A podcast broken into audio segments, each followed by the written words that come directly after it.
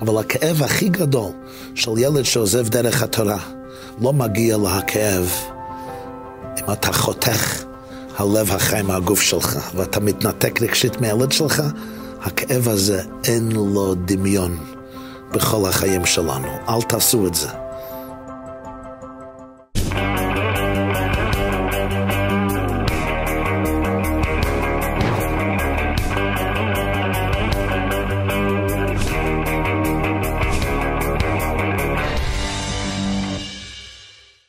לפני הפגישה איתך, אה, קצת קראתי עליך ברשת, וכתוב, אה, נואם במגזר החרדי.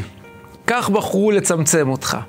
אבל כל מי שקצת יותר חופר לעומק, מגלה שזה הרבה מעבר לנואם. מאות אלפים של אנשים המכונים דתיים, חילוניים, יהודים, ואפילו לא יהודים, עוד ניגע בזה. אז כמי שפוגש המון אנשים בארץ ובעולם, מה לדעתך נוגע בלב של יהודי כמי שמתעסק המון בקירוב? אנחנו, אני, אני חושב שיכולים ללמוד המון מאברהם אבינו, כי הוא היהודי הראשון, והוא זה שהתווה את הדרך של היהדות. הקדוש ברוך הוא ציווה לנוח לבנות תיבה למאה ועשרים שנה, למה? כדי שכל העולם ישאל אותו, מדוע אתה בונה תיבה? מה זה? הוא יגיד להם, תשמעו רבותיי, יהיה פה מבול, יציף את כל העולם, כולם תלכו ישר לשמיים, אם לא חוזרים בתשובה. 120 שנה כדי להחזיר כולם לתשובה. כמה בעלי תשובה עשה נוח במשך 120 שנה, אתה יודע? אפס. אפס. כפי שסבתא הייתה אומרת, בובקס. אף אחד, אף פעל תשובה אחד. הוא נכנס לתיבה עם אשתו, ובעלי חיים. ועם המשפחה ובעלי חיים. הגיע אברהם אבינו, ויית אשל בבאר שבע, ויקרא שם בשם השם כל העולם. הוא פתח מסעדה, הוא נתן לבני אדם אוכל ושתייה וחום ואהבה ואמפתיה והתקשרות ודבקות אל הבקר רצה אברהם. הישענו תחת העץ, הוא עומד עליהם תחת העץ, ומה הוא עשה? הוא עשה מהפכה. המאירי כותב שאברהם אבינו השפיע על יותר מחצי מהאנושות בזמן ההוא. אז איך באמת עושים את זה בדור שמצד אחד יש תשובה, ורק הצוות שפה בחדר, היינו יחד באירועי צמא, למעלה מ-60 אלף אנשים מגיעים כן. וצובעים על המקום הזה, פשוט מדהים ומרגש לראות. כן. אז יש תנועת תשובה עיוור, מי שלא רואה, אבל יש גם נשירה מאוד גדולה. אנחנו גם את זה רואים וגם לזה אנחנו ערים. אז איך מדברים באמת לנוער נושר? מה הטיפים שאפשר לתת להורים שמתמודדים עם נוער נושר? אה, אין נער שנושר בלי כאב ופצע עמוק. מהי הסיבה, מה סיבת הכאב והפצע? אני לא יודע. זה יכול להיות מיליון דברים שונים. לפעמים זה התעללות מינית, התעללות פיזית, התעללות רגשית. לפעמים הבית זה בית מקסים.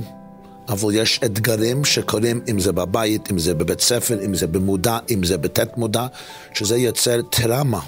שזה ממש משנה, אנחנו היום יודעים במדע, המוח, בנורולוגיה, זה משנה משהו במוח. כשאני נמצא במקום שכואב לי, ואחרי הרבה שנים, אני עוזב את המקום ההוא. בן אדם רוצה להרגיש יותר נוח, רוצה להרגיש טוב עם עצמו. אז אנחנו תמיד צריכים להיות קשוב, אוזן קשבת, עם אמפתיה נפלאה ורגישה לכאב של כל נער ונערה באשר הוא שם. להתנתק מילדים כאלה. לא רק שזה לא עצה, זה סיכון. כי הדרך הכי טובה לשקם מישהו ולתן להם משמעות בחיים זה, ונפשו קשורה בנפשו. הורים צריכים להיות קשורים מאוד. למה יש נשירה?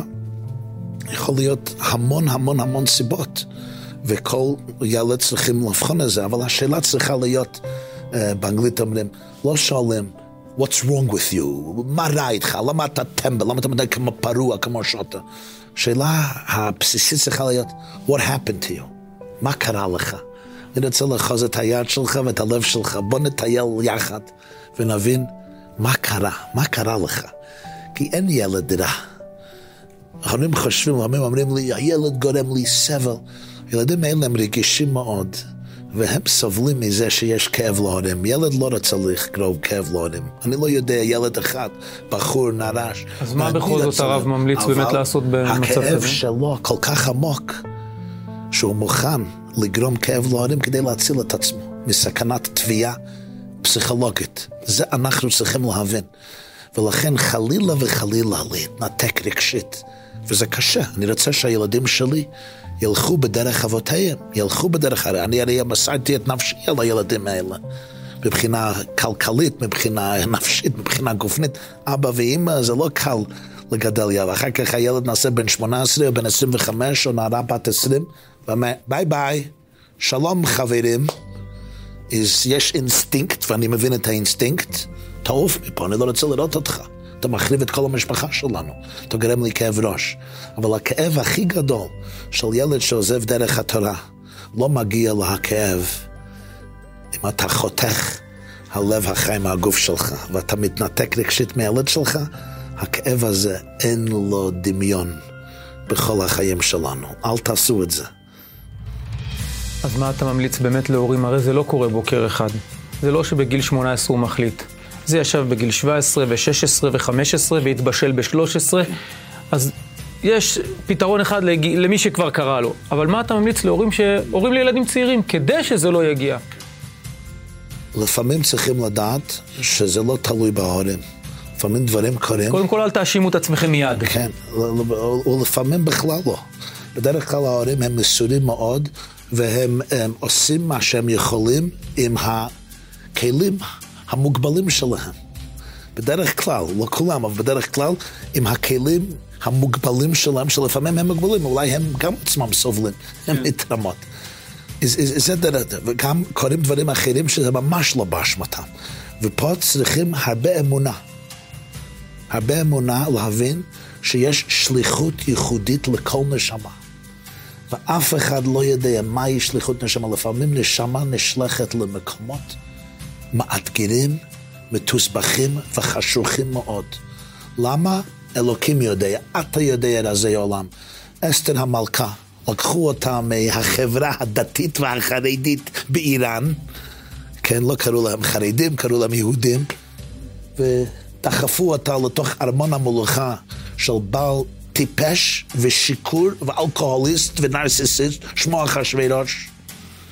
היא הייתה ילדה מצוינת, מקסימה מבית יעקב, ולדיקטוריאן, כולם גמרו עליה את ההלל. הייתה צריכה להיות השידוך הכי טוב בירושלים או בבני ברק. היא נעשית מלכת אחשוורש, השיכור המשוגע הזה. מרדכי אומר לה, מי יודע אם לעת כזאת הגעת למלכות? יש לך שליחות אחרת. מי יודע? זה למעלה מידיעה. לכן בפורים יש מצווה עד לא ידע. חכמי החסידות אומרים, זה להבין, להיות רגיש, השליחות לפעמים זה למעלה מהדעת שלי. אני לא יכול לפעמים לדעת מה השליחות של הילד שלי. למה הנשמה שלו הלכה למקום זה? אבל אני צריך לחבק אותו, להיות איתו בשליחות הזו, לא להניח אותו לבד. הילד הזה צריך הכי הרבה עזר, הכי הרבה תמיכה, הכי הרבה תקשורת ודבקות, להניף עליו על חיבה עמוקה. למרות הכאב, למרות שאתה יכול ללכת לחדר ולבכות, זה בסדר, צריך לבכות כי צריך להרגיש את הכאב. זה דבר אחד, צריך לדעת. וזה לא קל, זה לא דרך קלה, אבל זה אותנטי, זה האמת. יש לך טיפים באמת להורים צעירים, איך נכון להתנהל כדי לא להגיע כן, לכזה דבר? יש, יש דברים שאין לנו שליטה, אבל יש הרבה דברים שיש לנו שליטה, וזה העניין של נפשו קשורה בנפשו. אבא ואמא צריכים להיות דרוכים. להיות אוזן קשבת לילד בגיל הכי צעיר. דבר אחד, לבלות יחד. לא רק לימוד ותפילה, לבלות יחד. כן? אם יוצאים לטיול, אם מטפסים על הרים, אם עושים ספורט, אם עושים גריל על האש, אם קונים גלידה, לשוחח יחד, לרקוד, לשיר, לזמר, לנגן, של שולחן שבת תהיה חוויה של כיף. לא לחץ ודוחק, כן? תהיו פתוחים, שתהיו שיחות אמיתיות, לאכול יחד, להתוועד יחד. אין דבר כזה כמו, אין דבר מועיל כמו זה. להפסיק להכניס ילדים לתוך קופסה. אתה טוב, אתה רע. זה ממש לא מועיל, זה ממש לא אמיתי. ילד שמרגיש בטוח, מרגיש safe, secure, נפשית ורגשית, הוא מרגיש שרואים אותו, הוא מרגיש דבקות, הוא מרגיש קשר, attachment. לא יוצא לעזוב מקום כזה. וגם ילד זה יוכל להתבגר. יום אחד הוא יוכל לצאת מהבית, על כן יעזוב איש, אה, אה, על כן יעזוב איש את אביו ואת אמו ודבק באשתו והיו לו בשר אחד. הוא יכול לעזוב, הוא יכול להתבגר. ילד שלא נותנים לו להיות ילד, כשהוא צריך להיות ילד, הוא לא יכול להתבגר, הוא נשאר ילד גם בגיל חמישים. עכשיו הוא רוצה שאשתו תהיה אימא שלו, ושהילדים ייתנו לו נחת כדי למלות את החלל שלו, הוא לא מתבגר. Blessed are you, our Lord, King of the universe, that you have shared part of your glory and love and compassion with a human being who maintains the honor of every innocent person and every Jew forever. Thank you.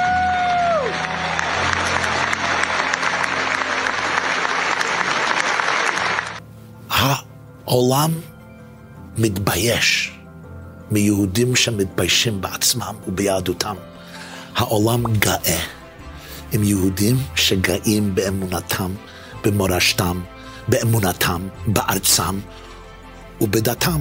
אני לא יודע מי בחר המילה הידברות, אבל אני חושב שכתוב שהתחלת הקרע במשפחה היהודית הראשונה בין יוסף ואחיו זה ולא יכלו דברו לשלום. הפסיקו לדבר. אין בעיה שיש חילוקי דעות בין יהודים. זה דבר טוב, אולי אפילו דבר בריא. אבל העיקר שיהיה הידברות. אבל שלא נפסיק לדבר אחד לשני, להקשיב אחד לשני.